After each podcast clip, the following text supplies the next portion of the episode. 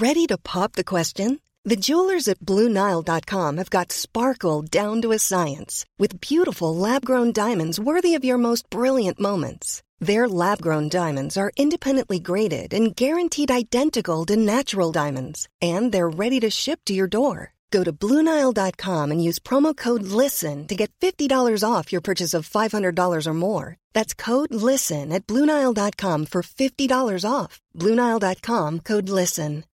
Millions of people have lost weight with personalized plans from Noom, like Evan, who can't stand salads and still lost 50 pounds. Salads, generally, for most people, are the easy button, right? For me, that wasn't an option. I never really was a salad guy. That's just not who I am. But Noom worked for me. Get your personalized plan today at Noom.com. Real Noom user compensated to provide their story. In four weeks, the typical Noom user can expect to lose one to two pounds per week. Individual results may vary. Hey, I'm Ryan Reynolds. At Mint Mobile, we like to do the opposite of what Big Wireless does. They charge you a lot, we charge you a little. So naturally, when they announced they'd be raising their prices due to inflation, we decided to deflate our prices due to not hating you. That's right. We're cutting the price of Mint Unlimited from $30 a month to just $15 a month. Give it a try at mintmobile.com slash switch. $45 upfront for three months plus taxes and fees. Promo for new customers for limited time. Unlimited more than 40 gigabytes per month. Slows. Full terms at mintmobile.com.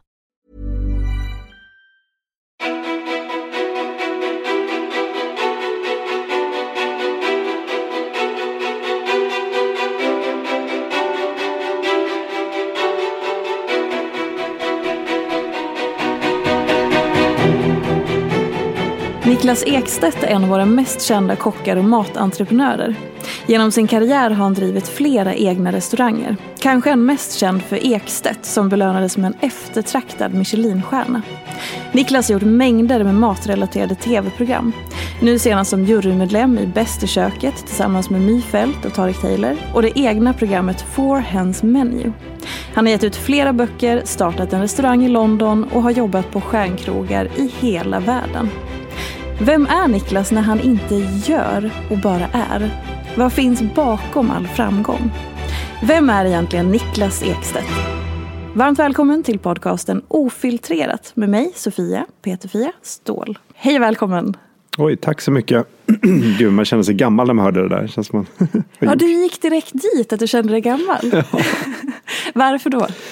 Nej, men alltså den senaste tiden så får man ju, alltså du vet så här, så kan man, till och med det var någon som skrev på Instagram, oh, the legend Niklas Ekstedt kommer vara, herregud, ska jag vara legend redan? Jag är ju mitt i livet. Jag, vill, jag, hade inte, jag, ja, men jag vet inte, det, det gick så fort från att vara alltså den här unga kocken, kaxiga unga kocken tills att nu att man ja, blir etablerad och hamnar i facket som varit med länge och så. Mm. Vad har du för relation till eh, just liksom den tidsaspekten? Blir du skrämd av det? Jag tror det, därför att jag tror att den starka minnet man har det är ju från första dagen eller första starten av någonting. Eh, så att till exempel om man öppnar en restaurang så är det starka minnen när man satte igång spisen eller första veckan man hade öppet restaurangen. Sen är ju gappet mellan den första dagen och att restaurangen har funnits i 7, 8, 10 år. Den, de dagarna känns som de går så fort. Eh, precis som man har barn kanske. Första dagen på förskolan eller förlossningen och sådär. känns väldigt nära inpå. Och sen när man tittar på barnet så är den 13. Som herregud, vad hände däremellan? Så jag tror att den, det är lite så. Eh, får man ju det, ångest över att det går så fort. Är du rädd för åldrandet i sig? Ja, det tror jag. Um, jag, jag, men samtidigt så tycker jag att det är en um, demokratisk rättighet som jag är ganska glad för att mänskligheten alla har gemensamt. Att det är liksom fattig som rik, framgångsrik som eh, mindre lyckad så har vi ju samma väg att vandra och det är ju mot att bli gammal och dö. Eh, och det på något sätt är ju den ultimata demokratin. Ja. Om du ser tillbaka på liksom alla de här åren då som sagt som nu har blivit några så att folk säger att så här, men du har varit med ett tag och så. Mm. Vad, vad är det du själv ser när du blickar tillbaka? Ja, men, man, alltså det är svårt att se, alltså jag, jag, tror att alla människor som är väldigt rastlösa och, och, gör mycket saker och ser varje dag som en eh, som ett sätt att de vill uppnå någonting. De får ju ofta, eh, tror jag att man får oftast en, eh, är väldigt lite nostalgiska. Därför att jag tror att om man ska vara en person som driver någonting och blickar framåt och vill ha en hög eh, kvalitet på det som är, är idag. Då, är, då får man helt enkelt släppa det som har varit. Och det är ju en matlagare också. En matlagare börjar ju alltid med bara en råvara och så blir det någonting vackert och sen äts det upp och så är det borta. Och det är ju en matlagare börjar ju på nytt varje dag.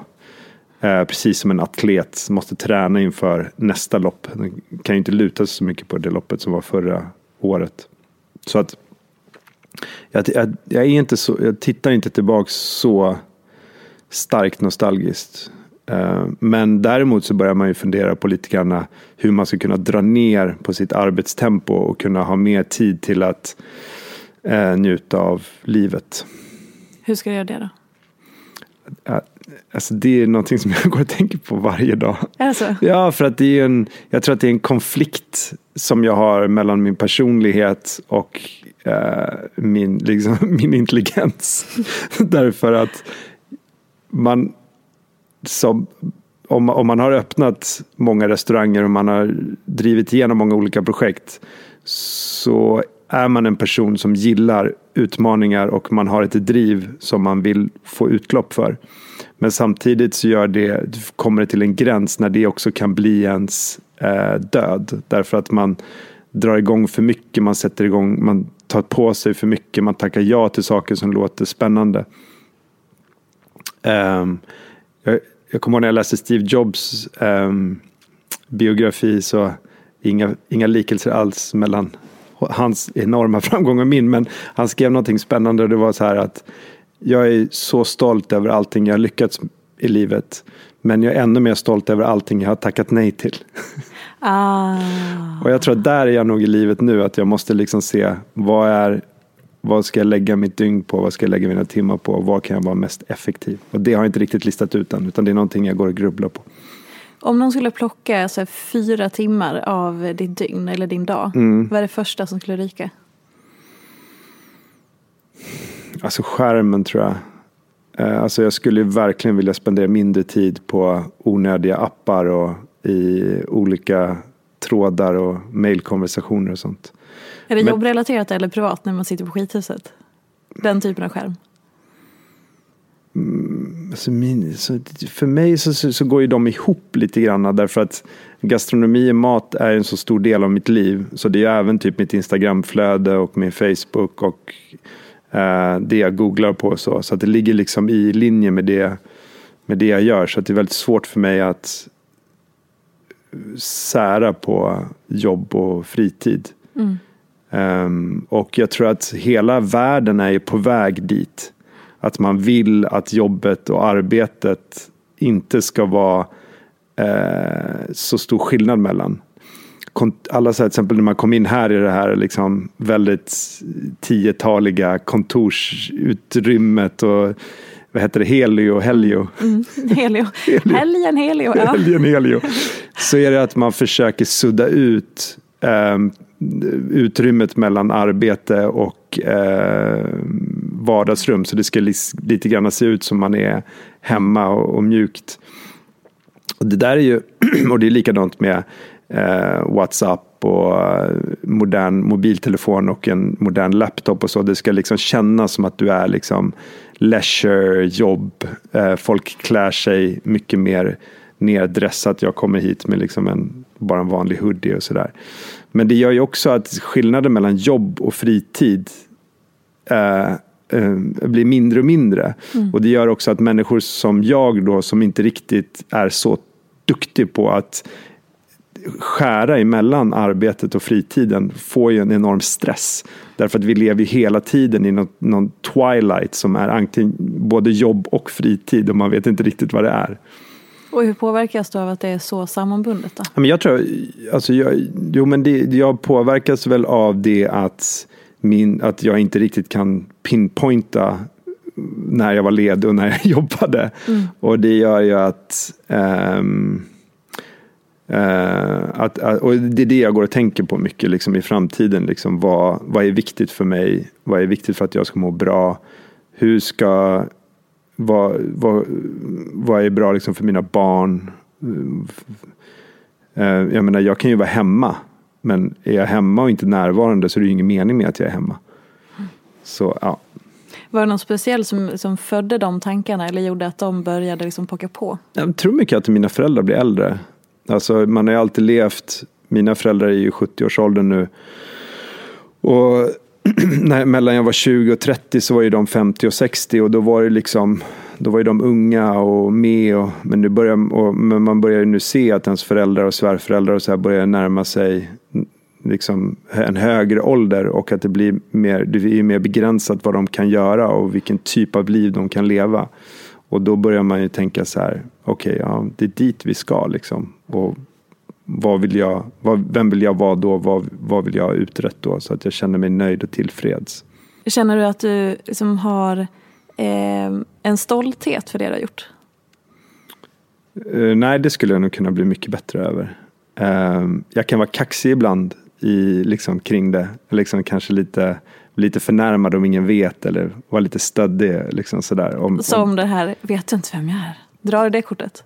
Nej, jag tror inte jag drar det kortet, men jag kan nog ibland om det är någon kock eller någon, någon alltså, alltså, så här, alltså på gatan, det, där bryr man sig inte ett dugg. Utan det är mer kanske en branschrelaterad sak. Jag tror att jag är liksom, jag har liksom blivit så ofrivilligt, alltså, alltså så här household name som de använder i England. Det, jag har ju alltid velat vara en, en bransch, jag har ju jobbat hårt för att jag ska bli en kändis i, i branschen. Så där. Uh, och jag har alltid varit stolt över mitt kockyrke. Till exempel när du sa att liksom, entreprenör, när du använde ordet entreprenör, det är någonting som jag inte tycker om. Varför? För en entreprenör kan göra vad som helst. Den kan liksom sälja bananer eller, eller liksom, eh, kanoter. Eh, Medan jag vill jobba med mat och gastronomi. Ja. Jag, kommer all, alltså jag vill inte vara, vara med och dansa med en kändis eller liksom eh, eh, sitta. Alltså, jag, menar, jag, jag, vill att mitt, jag vill att, jag vill att på min gravsten att det ska stå kock, krögare. Liksom. Alltså finns det en, eh, eller jag har uppfattat i och med att jag har eh, också en, en annan kock i min närhet. eh, att det finns en enorm stolthet just i kockyrket. I att, man ska, liksom, att den här stoltheten över just att nej, men jag är kock, jag är krögare. Jag, jag håller, alltså att det finns en innebo, innebyggd eh, stolthet i ert yrke. Ja, det gör det absolut. Det är ju en försvars... Alltså det är ju en... Um, en uh, jag tror att det är därför man började med yrket, för att man tar mat seriöst. Mm. Jag blir ju otroligt provocerad av eh, om jag är på en middag eller jag träffar människor i min närhet som inte tar mat seriöst. Eh, och när det, det när, alltså, folk kan kalla mig vad som helst och de kan komma från var som helst men när de börjar prata om att det inte är viktigt eller att eh, ja, när de tar det liksom kan göra en schablonbeskrivning av mat. Det tycker jag är ett kulturellt liksom eh, skymf och jag tycker inte om det. Vad är det värsta man kan göra då i det sammanhanget med dig? Um, det är nog liksom uh, att minimera det eller gör, alltså, förlika det med någonting som inte är viktigt. Mm. Jag tycker att gastronomi är lika viktigt som för mänskligheten som musik och kultur. Och, eh, demokrati. Mm. Eh, du var ju jurymedlem eller programledare också i Bäst i köket. Mm. Eh, och där visar ni ju väldigt mycket känslor mm. eh, till och från liksom både deltagarna och ni i juryn. Mm. Eh, hur bekväm är du med det? Nej, jag har nog inga problem med det. Jag har inga problem med att visa mina känslor sådär. Men är du bekväm eller är det att du inte har något problem? Eller är det samma sak? Nej, jag är nog bekväm med det. I alla sammanhang? Ja, men det skulle jag säga. Just. Vad tror du är den största fördomen om dig? Som yrkesperson? Ja, men det är väl att jag kommer från en rik familj. Så här, liksom. Berätta mer.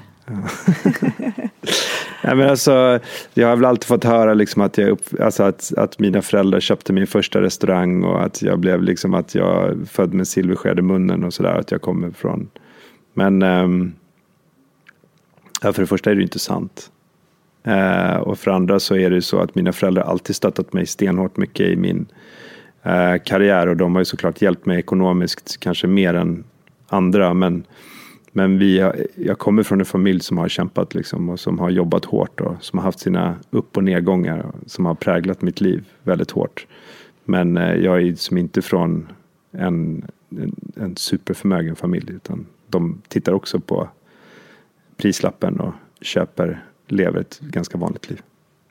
Vad tror du att det har gjort med dig att eh, du ändå har den någon slags eh, Eh, uppfattningen om att det är det folk då pratar om eller så? Eller, eller är det ja, men, så att folk pratar om det på det Nej, inte nu längre. Tror jag, jag tror att det var kanske när jag var yngre. Nu tror jag att det har ju släppt sådär. Men det var väl för kanske tio år sedan då när jag var liksom i, i mitten av min karriär. Om man ska säga så. Mm. Så var det väl eh, så var det väl mer så. Om du var i mitten av din karriär för några år sedan, var befinner du dig nu? Men jag tror att jag är i någon slags här förvaltningsfas på något sätt. Um, när man har varit med, jag har ju drivit restaurang nu i 22 år. Uh, och jag tror att det liksom är en svår fas att gå ifrån att vara ung, lovande, framgångsrik och att folk lär känna ens namn. Till och med att man är ett etablerat namn som ska förvaltas vidare och att man ska, måste stötta den yngre generationen. Och eh, det är också någonting som jag funderar ganska mycket på hur jag ska göra det på bästa sättet. Och se till så att jag verkligen eh, kan förvalta det som jag har jobbat hårt för. Så mm. att inte det blir min börda eller ångest. Vad betyder det för dig att du har liksom gjort allt det här? Hur mycket förknippar du din identitet med det du gör? Um, ja, alltså, det är klart, min identitet är ju den. Där, där, det jag har skapat och det jag har gjort är ju en del av min identitet uh, och en del av mitt varumärke. Och um, det, den, det måste jag ju uh, ta tillvara på. Men också så här, titta på en yngre generation. Liksom. Jag tror att så fort man börjar man kanske inte kan liksom förstå allting den yngre generationen gör. Man kanske inte alltid kan begripa vad det är de går igång på. Men man kan uppskatta den. Jag tror att någonting som jag verkligen försöker det är att se hur de yngre kockarna tänker rent kreativt och inte förringa det. För det gjorde den äldre generationen mot mig när jag började. Och det tänker jag ganska mycket på. Att jag verkligen inte ska hamna i det facket. Att vara någon som tycker att oh, nej det där ingenting för mig eller sådär. Eh, utan verkligen låta dem få Dels att de får utrymme på mina verksamheter och sen också kanske att man förstår vad de gör för någonting. Men vad finns eh, i din identitet då, förutom det du gör? Um, vad, min, vad som finns i, i, min identitet. Utan ditt yrke eller utan Alltså du menar rent privat kocken. eller? Ja men bara så här, vad, du, vad, vad finns i, vad, vem är Niklas utan stjärnkocken eller Aha, jobbet? Ja, ja, du menar eller... så. Ja, jag tror att det är nog en rastlös person som har viss liksom osäkerhet i sig från skolan där jag kämpade. Och att eh, jag tror att hela maten och gastronomin har gjort att jag hittade någonstans där jag fick lite berömmelse för. Och den kanske så här saknade jag som barn och som ungdom. Att jag inte fick någon liksom riktig eh, uppmärksamhet för den. Eh, för det jag gjorde i skolan och den, liksom, det jag valde att göra som ung. Och sen så när jag hittade maten så fick jag den liksom, eh, uppmärksamheten och uh, komplimangerna som jag kanske saknade som ung barn. Och sen så typ har det varit någonting som jag har verkligen eh, gått igång på som har drivit mig framåt. Och fortfarande någonting som jag har som fruktansvärd ångest över i recensioner när folk skriver om min mat och mina restauranger. På vilket sätt? Eh, det är verkligen min mörka sida alltså. Jag klarar inte det. Eh, jag läser, jag, jag, jag, försöker, jag, jag försöker inte läsa överhuvudtaget. Men när någon skriver att de inte haft en bra upplevelse eller en matrecensent skriver ner min restaurang eller inte nöjd så, så går jag in i ett mörker. Hur länge var det mörkret? Det kan vara i flera dagar, det kan vara i veckor. Det, det är verkligen någonting som jag försöker bearbeta. Hur då? Alltså ett är ju inte läsa det och två är ju att eh, försöka distansera mig ifrån det men ja, det blir bara värre och värre. Med åren? Ja. Va, hur tror du att det hänger ihop? Men tänker att du har liksom redan bevisat så mycket. Eh, jag tror det har någonting med barndomen att göra. Att man att det här är det liksom jag blev bra på. Det, var, det är det här som jag har gjort mig den jag är och att det är liksom det, det, det, är liksom min första kärlek liksom och min, mitt allt. Så, och, mm. så det blir så personligt att det går in i liksom din rot någonstans? Mm. Exakt i bröstet. Ja. Mm. Det låter skitjobbigt. ja. Alltså verkligen. Ja. Eh, och det som är jobbigt med det är att det blir bara mer och mer recensenter. För det är så här, folk skriver på Google, de skriver på Facebook. Det finns fortfarande, även om det är mindre idag, så, det min, så finns det fortfarande tidningsrecensioner och det finns ju guider och, och så vidare. Och så direktmeddelande på Instagram och Twitter och Facebook och sådär. Så platset och utrymmet för människor att uttrycka sig och tycka och slänga med saker är ju en gigantisk liksom, idag jämfört med förr. När man kanske det fanns tre, fyra olika platser och plattformar. Och då hade de ju oftast en, eller då hade de alltid en, ehm, en utgivare. Mm. En ansvarig utgivare som var tvungen att godkänna texten. Idag kan vem som helst kasta vad som helst på vem som helst. Och jag tror den moderna tiden har jag svår, den har jag svår att, att, att vänja mig vid. Blir det då ett destruktivt beteende i att du kan gå in och liksom om du, om du har en dålig dag så kan man ibland trigga sig själv genom att här, man vet att okay, det är som lite som att trycka på sina egna knappar. Mm. För och så ser jag bara, sämre. exakt, och så läser man bara de dåliga och inte Exakt. alla de positiva, absolut. Gör det så? Eh, Jag, jag försöker undvika det till, till allt vad jag kan, men ibland gör jag det. Och vad händer då när du själv Ja, men jag vet liksom- inte, det handlar väl om någon slags så här eh, att man blir ledsen. Och sen så blir man anklagande. Att man tänker så här, vem är det som har gjort det här? Eller vems fel är det? Är det mitt fel? Eller är det den servitörens fel? Eller är det liksom Alltså om någon skriver att jag har en ful frisyr eller min skjorta ser ut som bajs eller Niklas, eh, han, eh, alltså, eller att, det, att jag läser någonting om något rykte som absolut inte stämmer eller någonting. Eller det, något, alltså något så tabloidaktigt. Det skiter jag i. Utan det som, det som är, träffar mig det är om någon, när någon skriver om mina verksamheter. Och vad kommer hända Vad kommer hända med dig då om det här fortsätter i tio år till? Exakt vad jag tänker på. Om du då också har det här lite självplågande beteendet. Mm. Nej, men eh, det, det är absolut någonting som jag måste jobba med och eh, försöka um, arbeta bort i min, eh, i min vardag. Är det självkänslan?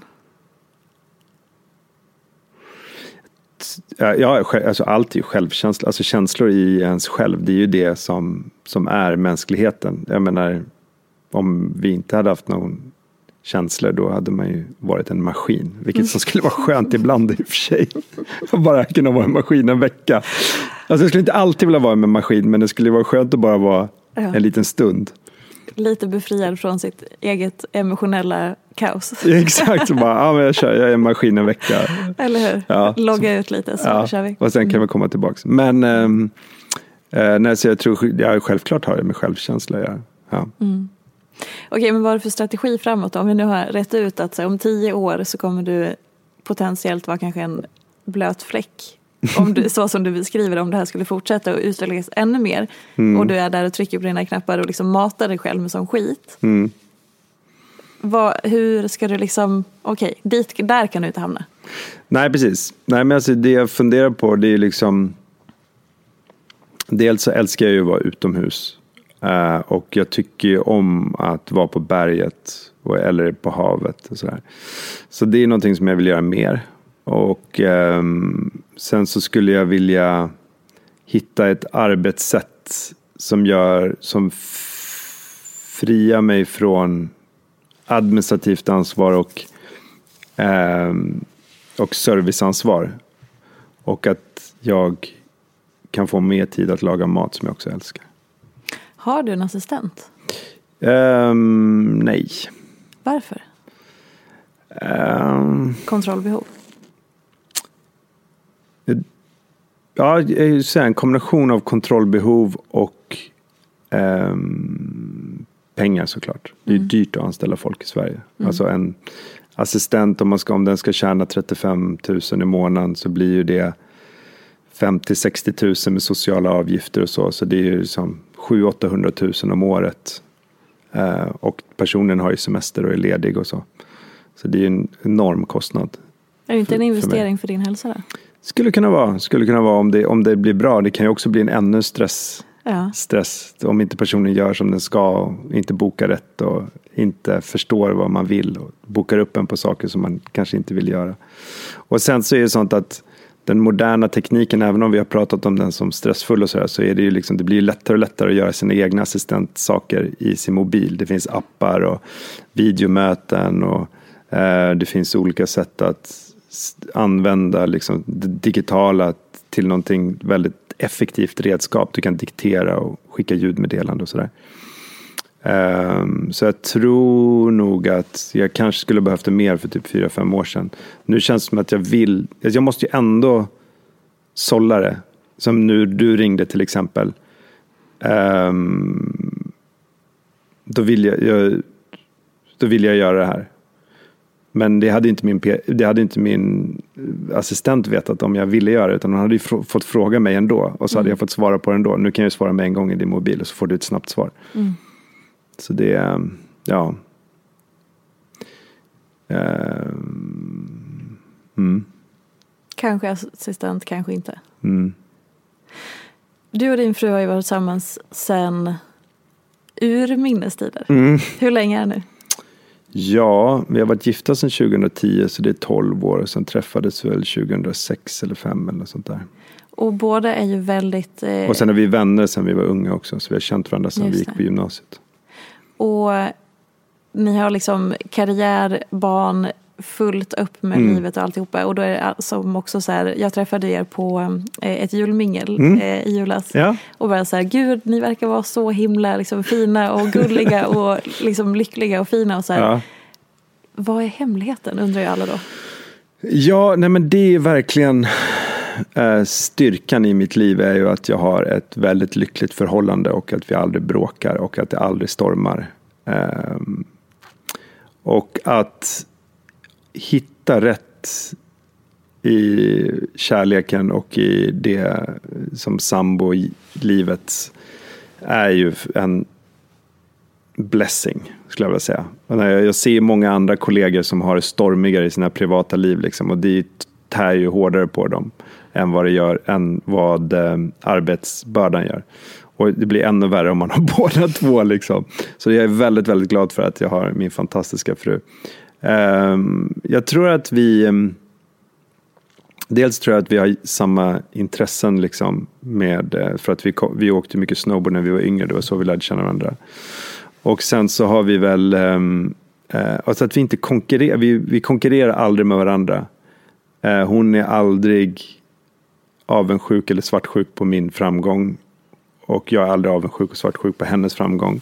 Och hon jobbar i bokbranschen, jag jobbar i restaurangbranschen. Så vi, när vi kommer hem så, så, så men vi, kan använda, an, vi kan ändå använda varandras världar. Till exempel min fru håller på att skriva en thriller nu. Åh, vad spännande. Eh, och den är i en restaurangmiljö. Så då har ju hon liksom, vi har skrivit, eh, och det är liksom som en fiktiv historia om en restaurang i Åre, Michelinkrog, där, liksom, där händer olika saker på den här finkrogen i, i Åre. Då. Och då är det liksom så här, vi kommer ju bägge två från Jämtland, vi är uppväxta i Åre och jag kan ju restaurang och, och så hon, och hon kan ju, har ju lärt sig väldigt mycket om restaurang såklart när hon har varit gift med mig. Men så jag har ju berättat allt om så här restaurangdetaljerna, om champagnen och vilka, liksom, vilka tallrikar man ska ha, hur varmt det är i köket och allt sånt där. Så, att, så där tror jag, där kompletterar vi varandra super, superbra ju. Och sen har vi ju, och sen här med hennes liksom förläggarbakgrunden eh, från bokbranschen så har ju hon kan ju hon de juridiska delarna av vilket bokförlag jag ska använda. Så, där. Så, att, så där kompletterar vi varandra superbra.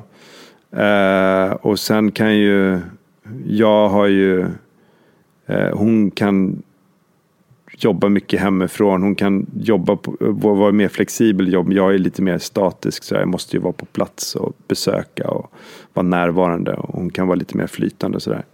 Nej, så vi har, vi har um, vi har nog ett, um, ett väldigt välfungerande um, förhållande. Och um, som är, tror jag, gjutet i liksom i tillförlit också. Jag har aldrig svartsjuk på henne, hon har aldrig svartsjuk på mig. Jag skulle, alltså det är väldigt så här, stabilt förhållande. Aldrig bråkar? Nej, alltså vi diskuterar ju självklart. Ja. Uh, men vi, vi har, vi, och vi kan uh, ha, hon kan ha väldigt starka åsikter och vara enormt hård.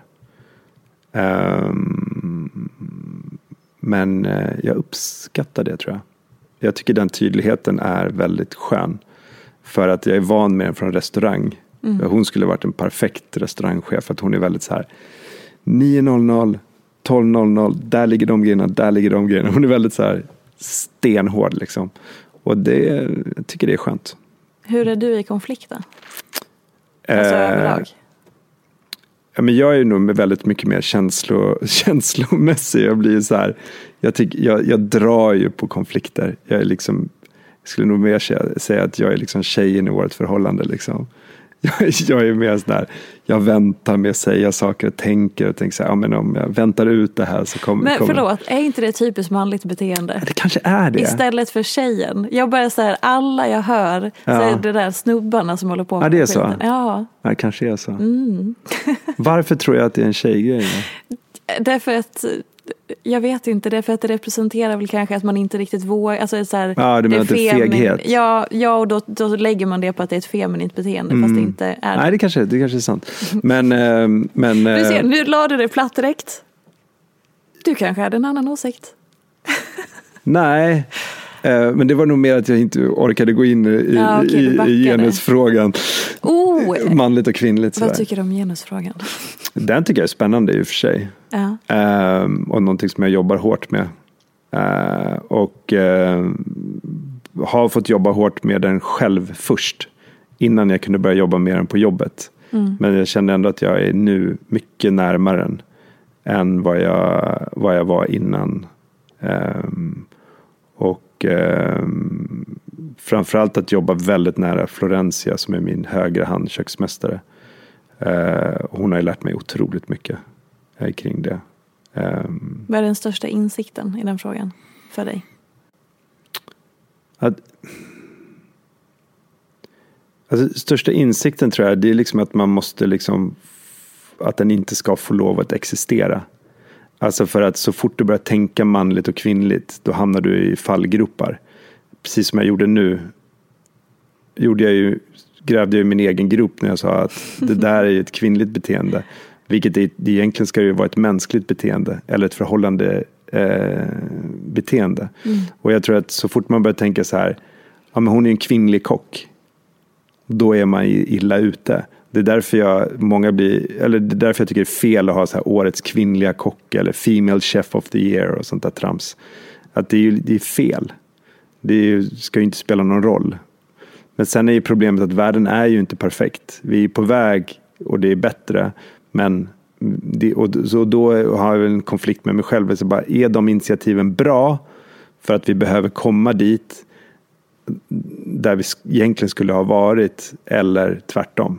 Mm. Där är jag väl lite kluven. Men där, där försöker jag själv liksom verkligen bli bättre att eh, inte hamna i, i facket att vi behöver fler kvinnliga kockar. Mm. Men, eh, ja. Men jag tror, jag har gjort, jag, dit jag har kommit och den slutsatsen jag har gjort nu. Det är om jag anställer kvinnliga chefer då kommer de rekrytera kvinnor, fler kvinnor. Funkar det i praktiken? Ja.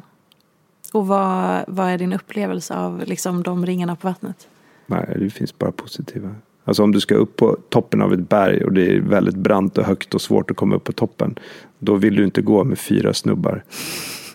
Det, då är det bra med en kvinna i gruppen. Ja. ja. Så är det. Så, så funkar mänskligheten. Liksom. Mm. Uh, mm. När vi när jag bjöd in dig till podcasten Ofiltrerat, mm. eh, som detta är, vad såg du framför dig? Ja, men jag såg nog framför mig, jag känner inte dig så väl, jag har bara träffat dig den där endaste gången. Och eh, eh, jag, jag trodde det kanske skulle handla mer om att hoppa högt och springa långt. Ja. Din du, PT. du frågade precis i början, kommer det här handla om hälsa? Så, ingen vet var vi kommer landa. Nej, vi sitter och pratar om kvinnlighet och manlighet. Ja, det är fantastiskt. Ja. Men eh, innan vi ska börja avrunda och sådär, mm. om vi bara återknyter till det vi var inne på lite grann i början, med det här med stress och belastning och dina tankar om mm. eh, om jag kan få ett till svar på det här med om jag plockar bort fyra timmar från ditt dygn. Mm. Skärmen var en grej, liksom, absolut så. Men mm. mer då, vad skulle ryka? Fyra timmar är ganska mycket. Ja, samtidigt så är det sånt när man får sådana här veckorapporter så har man ju fyra timmar skärmtid mm. om dagen. När man, så att, eh, men eh, om jag, om jag skulle plocka bort fyra timmar som jag gör mm. onödiga saker på. Ja. Ska jag lägga till dem med någonting eller bara plocka bort dem? Du får tolka hur du vill men, men min regel är att jag plockar bort fyra timmar så det är plötsligt 20 timmar per dygn istället för 24. Mm. Kul lek det här. Väldigt kul. Det är spännande och det är en nyttig lek. Jag, jag vet inte, jag såg någon sån här lista på liksom vad man, alltså som jag tyckte var ganska sund, liksom vad man ska prioritera.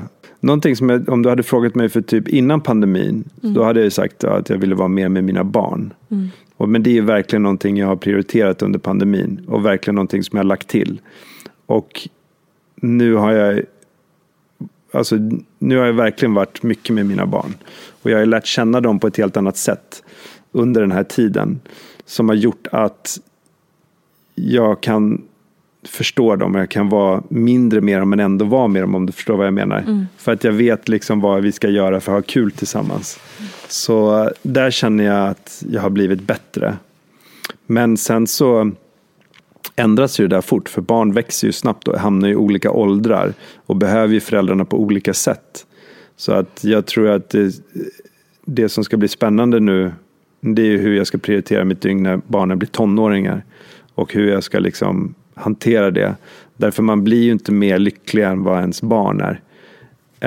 Um, det är ju när man var yngre, innan man hade barn, och jag kommer inte ens ihåg hur det var, men jag har för mig att det var så att då gick man ju mycket med sin vänners lycka. Mm. Man hade sina väldigt nära vänner och var de glada var jag glad.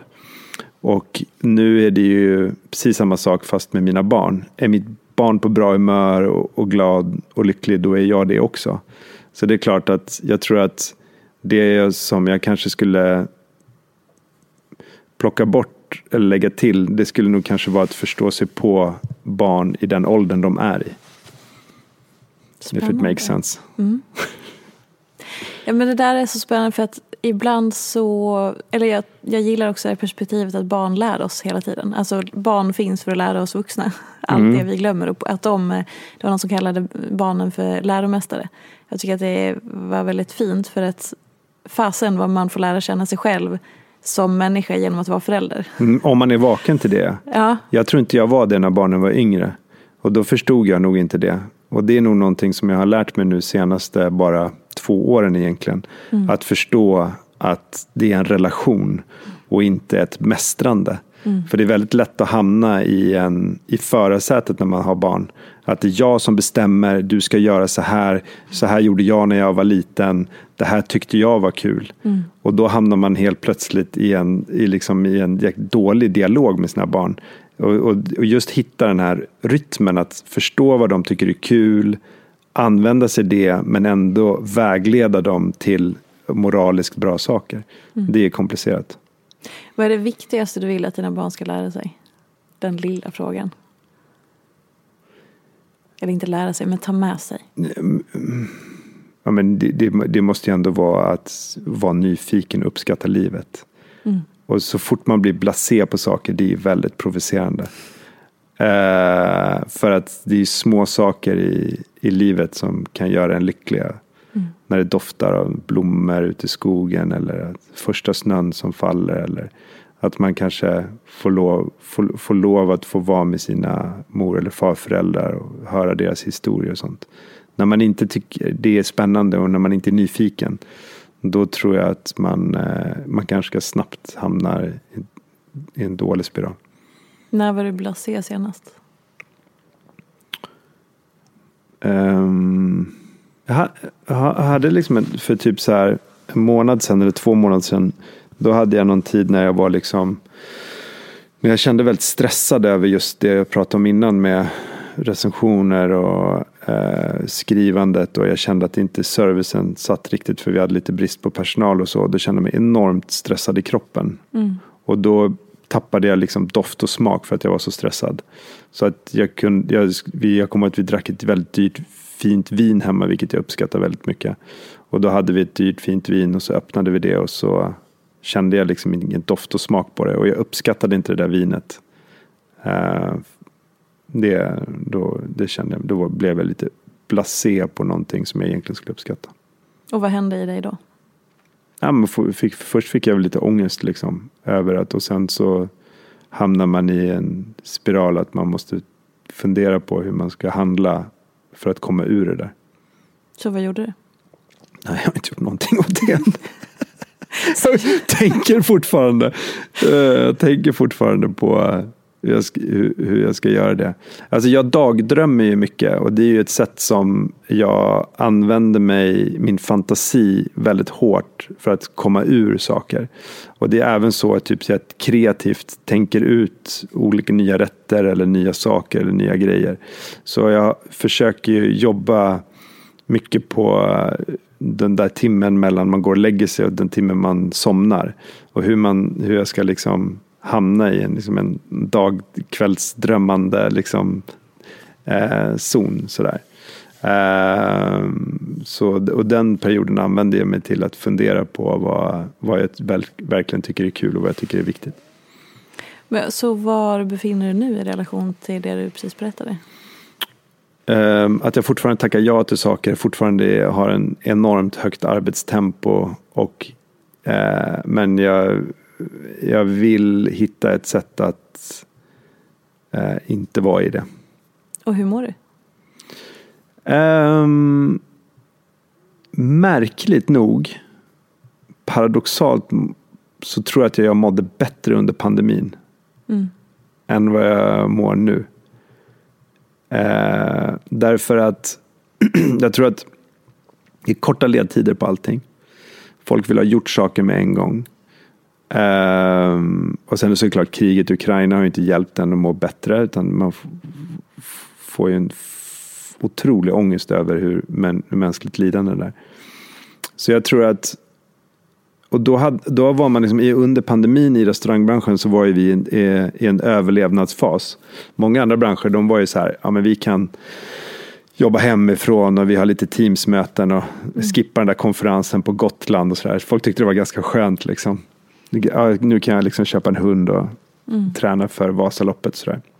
Medan vi var ju hela tiden så här, hur fan ska det här gå liksom? Hur ska vi betala löner? Hur ska vi betala moms? Hur ska vi betala skatt? Vad kommer fastighetsägaren? Så man var inne i någon slags, eh, precis, man var inne i ett sånt här, ett, en zon som var väldigt så här, ja nu måste jag klara det här. Och sen så, nu är det över. Och då är det som en sån här posttraumatisk så här situation. Bara, Herregud, vad fan hände? Okej, ja, okay, ja, vi behöver inte, ja, vi, ja, vi överlevde, vi klarar det här. Eh, bilen är kvaddad, den är kraschad, ligger där bak, men vi är på väg. Liksom. Vi behöver inte ens gå till sjukhuset. Vi, liksom, vi kan gå till bilhallen och köpa en ny. Liksom. Och, samt, och, och då är det... Och sen samtidigt så, så får man så mycket erbjudanden folk ringer så mycket och vill göra så många olika saker nu som inte blev gjort under pandemin. Så man känner lite stress över att man ska jag tacka ja till det där eller ska jag göra det och samtidigt vill man göra det. Jag tror det är det är eh, det, är det som stressar mig lite just nu. Fattar du beslut utifrån eh, någon slags intuition, magkänsla eller från eh, huvudet? Nej, total magkänsla alltså. Och den är ju idiotiskt. Nej, varför då? Jag tänkte precis börja applådera, men då drar jag tillbaka den på en gång. Nej, men jag tror inte det är bättre att vara strateg? Nej. Eller? Nej, det tror inte det. Nej, jag, vad tror att man, jag tror att man går vilse i sin egen eh, hjärnkapacitet. Nej, men jag tror att man eh, förvirrar sig själv många gånger när man börjar Bra. analysera saker för mycket. Ja, bra. Och jag, jag, jag brukar jämföra med när man var i skolan och hade prov och så skrev man någonting på instinkt men suddade ut och skrev något annat och då blev det ju alltid fel när man hade suddat ut. För det första man skrev var ju rätt, för det, hade man, det visste man. Men så började Ah. man tänka, jag vet inte, nu säger jag man, så var det ofta för mig i alla fall. Ja, det det blev alltid fel när jag Ja. suddade ut det första jag hade tänkt. Ja. Och jag tänker att det ofta är så, man tittar tillbaka och bara, men gud, fan jag skulle ha tagit det där, jag kände ju det i magen. Jag visste Ja. ju det där, men jag tog det där för det verkade mer logiskt. Jag Ja. Jag tror på intuition. ja, kanske en kombination av bägge då. Men absolut, Nej, men det, det, det är klart att att ehm, det kan vara bättre ibland. Men samtidigt så tror jag att ehm, man tackar ja till saker för att det finns en magkänsla och en nyfikenhet på det. Att det ska bli kul. Och den får man inte, ta, den får man inte sudda bort. Nej. Nej, så du kan, du kan ha rätt i det. Men sen kan det också vara så att ibland så tror man att det är magkänslan. Men det är prestationen i en som börjar, jag kan inte tacka nej till någonting. Mm. För jag måste tacka ja. Nu har jag fått det här till mig så nu måste jag prestera. Eller, det beror på lite kanske hur man, hur Ja, vad man har för men- relation till allt det där. Ja, Eller men, till sig själv. Eller, ja, men det är nog för att man är en person som inte vill vara utanför. mm. För att många, alltså det, det är ju någonting när man växer upp och när man är en person som vill vara den som blir vald. Mm. Alltså du vill känna dig speciell för att du fick gå på den där festen eller de valde dig att spela den där i, i det där laget eller du blev vald. Det är något otroligt starkt i det där. I Ja. mänsklighetens liksom vilja att bli vald, att vilja bli sedd. Och när, någon, när du får en förfrågan då trycker man ju exakt på den knappen. Jag blev vald. Jag blev vald att vara med i den här podden. De ringde inte han, utan det var just jag. Och det är ju eh, fint och, och på något sätt också. Ja, men det kan ju också vara en, en stress i det. Att känna att man hela tiden vill bli vald, även om man inte vill gå dit. Man vill få den där Bindefält-inbjudan även eh, om jag inte alls har tid eller jag är på påsklov eller jag är på ett, på, måste hämta barnen på dagis så vill man ändå bli den där som är vald. Men sitter det i, som du sa, sen skoltiden så långt så att den delen finns ändå med och sitter på din axel Mm. absolut. i dagsläget? Liksom. Absolut. Alla dagar i veckan, visst gör den det. Då var det ganska som ett, vad ska man säga, en eh, stark upplevelse back in the days. Ja, men alltså jag växte ju upp i en skola och i- liksom i ett, ett samhälle som inte alls var anpassat för kreativa eller liksom dyslektiska eh, barn som jag var. Jag var eh, det var ju liksom, vi var ju mer en börda för skolan och man hamnade ju ofta i konflikt med både lärare och med de andra barnen som var duktiga. Och då hamnar ju föräldrarna med en gång också i ett försvarsmekanism där ja, du kan leka med honom men det är nog inte bra att du gör grupparbetet eller du ska nog, liksom du vet sådär. Eh, och sen att växa upp också liksom i ett, där inte föräldrarna har möjlighet att byta skola eller flytta på en sådär. Så man kan göra en storstad. Jag känner mig väldigt trygg och väldigt glad för det med att få bo i storstad, så här, bo i Stockholm. Mm. För att det fina med det, även om jag saknar liksom eh, eh, småstaden och det lilla samhället otroligt mycket egentligen för mig personligen. Så är det, jag är väldigt glad att mina barn får växa upp i den här fantastiska staden. Där man har tillgång till så många olika saker.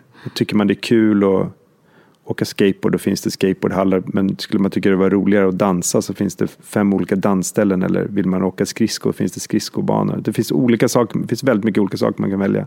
Men det finns också valmöjligheten att man kan byta skola. Det är inte så komplicerat. Min son bytte nu från Danderyd till Täby. Så han kan liksom... Och för att han trivs inte med skolan, då kan han börja en annan skola. Och, och nu funkar det jättebra för honom. Och nu mår han jättebra liksom, i skolan. Mm. Så jag tror att det där tror jag präglade mig otroligt mycket när jag växte upp. Att jag var, växte upp liksom i en miljö där jag inte blev vald. Mm. Och den känner jag nu liksom att jag eh, det, det, tror jag, det, det, har jag funderat mycket på. Liksom. Det är säkert därför jag är, blir så glad och blir, går igång så mycket och blir så tillfredsställd av att bli vald.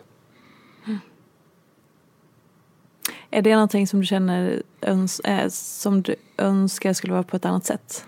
Nej, men jag vet, jag tror inte det. För samtidigt så är det ju därför jag liksom har lyckats med, med många saker jag gör. Det är ju för att jag, tyck, jag har varit nyfiken på det där och, och liksom gått igång på att bli sedd och hörd. Annars skulle jag inte sitta här nu, eller hur? Mm. Det är ju, då hade jag ju bara tackat nej, jag vill inte bli hörd, jag vill inte att någon lyssnar på mig. Mm. Det, så är det ju. Är du redo för poddens sista fråga? Mm, kör. Fri tolkning, eh, säg bara inte Instagram för det säger alla. Vad är inte som det ser ut? Alltså, då skulle jag vilja säga um, överklassen. Ah, det är första gången någon säger det. Ja. Berätta mer. Nej men, det är klart att när man driver lyxrestaurang på Östermalm och man är, umgås en viss krets så, så ser man ju att den, det som många strävar efter att göra en klassresa och komma upp liksom i samhället är ju en jävligt onödig grej att sträva efter. För det finns absolut ingen som helst glädje i överklassen. Utan egentligen bara skuld och lidande skulle jag säga. Mm. Um, jag ser så tydligt nu med vänner som har lyckats bra och hamnar i en i liksom en, ett fack och i ett sätt och då måste man vara kvar i den och leva upp i den. Och, eh, så det tror jag är alltså den den svenska överklassen är inte så fin och tillmötesgående som många strävar efter och vill vara i. Intressant. Triv, alltså, hur påverkas du själv av de sammanhangen? Då? Jag tycker det är, spänn det är mer spännande hur de har kommit dit än var de är någonstans. Uh, det är väldigt intressant att också att folk alltid pratar om hur det var precis innan de fick mycket pengar eller innan de lyckades väldigt mycket. Att deras starkaste minnen och deras starkaste liksom um, känslor har alltid varit innan framgång. Och mm. egentligen mm. efter framgången och efter en likvid trygghet så har de flesta uh, blivit mer sökande och ganska rastlösa och i må många fall väldigt olyckliga. Kan du relatera? Ja, ja men det kan jag göra. Absolut. Det kan jag göra. Men jag tror att medvetenheten kring det gör ju att man blir nykter i det sammanhanget. Alltså de som de som är framgångsrika och sköna och tillhör den så kallade överklassen som, har, som vet om och ser ytligheten i den är ju oftast lite lugnare i det sammanhanget. Mm. Så, och det är väl precis samma sak som vilket, alltså vilket sammanhang man helst man hamnar i. Om, man, om du är alkoholist eller du är, röker för mycket eller du tränar för mycket. Mm. Men är du medveten om det, det är ju det viktigaste. Eh, då kan du göra någonting åt det. Har du ingen medvetenhet kring ditt destruktiva beteende, då, det är då du är riktigt illa ute. Så det är ju precis som du pratar om, eh, frågar om liksom det här, vad, vad, du mår dåligt av och vad, vad, du skulle vilja prioritera mer och så. Eh, och det, jag tror att det viktigaste det är ju först hitta den. Det, alltså att man verkligen så här, ja, men, så här, det här är mitt problem. Mm. Alltså jag har ett problem med det här. Eh, men börjar jag hela tiden göra ursäkter på det problemet, då är det ju, det är ju inte bra. Nej. eh, nej, så det tror jag. Eh, det, det, det, tror jag nog är, är, är viktigt. Vad hoppas du att man får med sig när man har lyssnat på det här avsnittet? Ingen aning. Otroligt tacksam att någon har orkat lyssna så här länge. du får bara Vi tackar orka lyssna på mig. Ja, verkligen. Vad vill du skicka med då, som avslutning? Um, jag, jo, jag skulle vilja skicka med att man tittar lite grann mer på kockarnas gastronomiskt, vad de står för, vad de lagar för mat och så. Att man tar bort ytligheten kring det. Det är som, som Jamie Oliver. Jamie Oliver liksom är ju en av de mest skickligaste kockarna. Han har ju skapat en helt egen typ av gastronomi som är helt otrolig. Men de flesta svenskar ser inte det utan ser bara hans kändeskap och hans läspande och hans färgglada skjortor. Mm. Så, eh, så jag tror att det jag skulle vilja få med folk det är att de sätter sig in lite grann i djupet på vad kockarna gör för någonting rent matmässigt. Underbart. Och är det någonting som du vill liksom promota nu när vi ändå sitter här? Någonting som, eh, en ny bok kanske? Nytt program har du via Play? Jag relativt har nytt. relativt nytt. Är... Man kan ju följa dig på Instagram. Man kan följa mig på Instagram. Men um, Eh, nå, jag, jag, jag, någonting som inte så många vet är att jag har en liten vinbar som heter Tyger och Cecil som ligger på Brahegatan. Som är lite så här, när jag är där så bara, vad gör du här? Bara, Men det har ju lite varit meningen också att jag har inte velat att den ska vara eh, jag vill inte att det ska bli kändiskockavsändare utan att eh, det ekologiska och biodynamiska vinen och naturvinen och det vi står för eh, ska vara viktigare än mig i det. Så att det, det kan man ju besöka om man vill. Det kan man verkligen göra. Och eh, dina andra restauranger som ligger ett par, eh, liksom ja. tre meter ifrån varandra i Humle, samma kvarter. Humlegårdsgatan. Hittar ni i Hillenberg och Ekstedt. Ja. Mm. Mycket bra. Tusen tack för att du ville komma ja, men hit. Det bara jag som tackar tack. för att jag fick vara här. Nej men verkligen, tusen mm. tack. tack och tack. Eh, tack till alla er som, som Niklas har orkat lyssna så här långt. Vi ses igen nästa vecka. Puss och kram, vi ses på stan. Hej då! Följ mig gärna i sociala medier. Jag finns på Instagram som peterfia och bloggar på peterfia.se. Jag blir så glad om du vill recensera den här podden, prenumerera och lämna gärna önskemål på gäster. Vi ses i sociala medier. Ha det gott så länge. Hej då! En podd från Allermedia.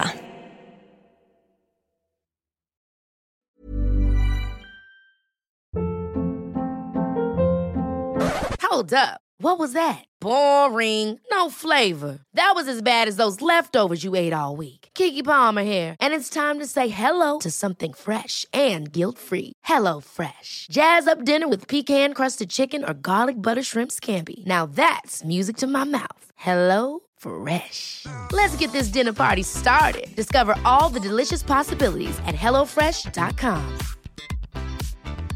Even when we're on a budget, we still deserve nice things. Quince is a place to scoop up stunning high-end goods for 50 to 80% less than similar brands. They have buttery soft cashmere sweaters starting at $50, luxurious Italian leather bags, and so much more. Plus, Quince only works with factories that use safe, ethical, and responsible manufacturing. Get the high-end goods you'll love without the high price tag with Quince. Go to quince.com/style for free shipping and 365-day returns.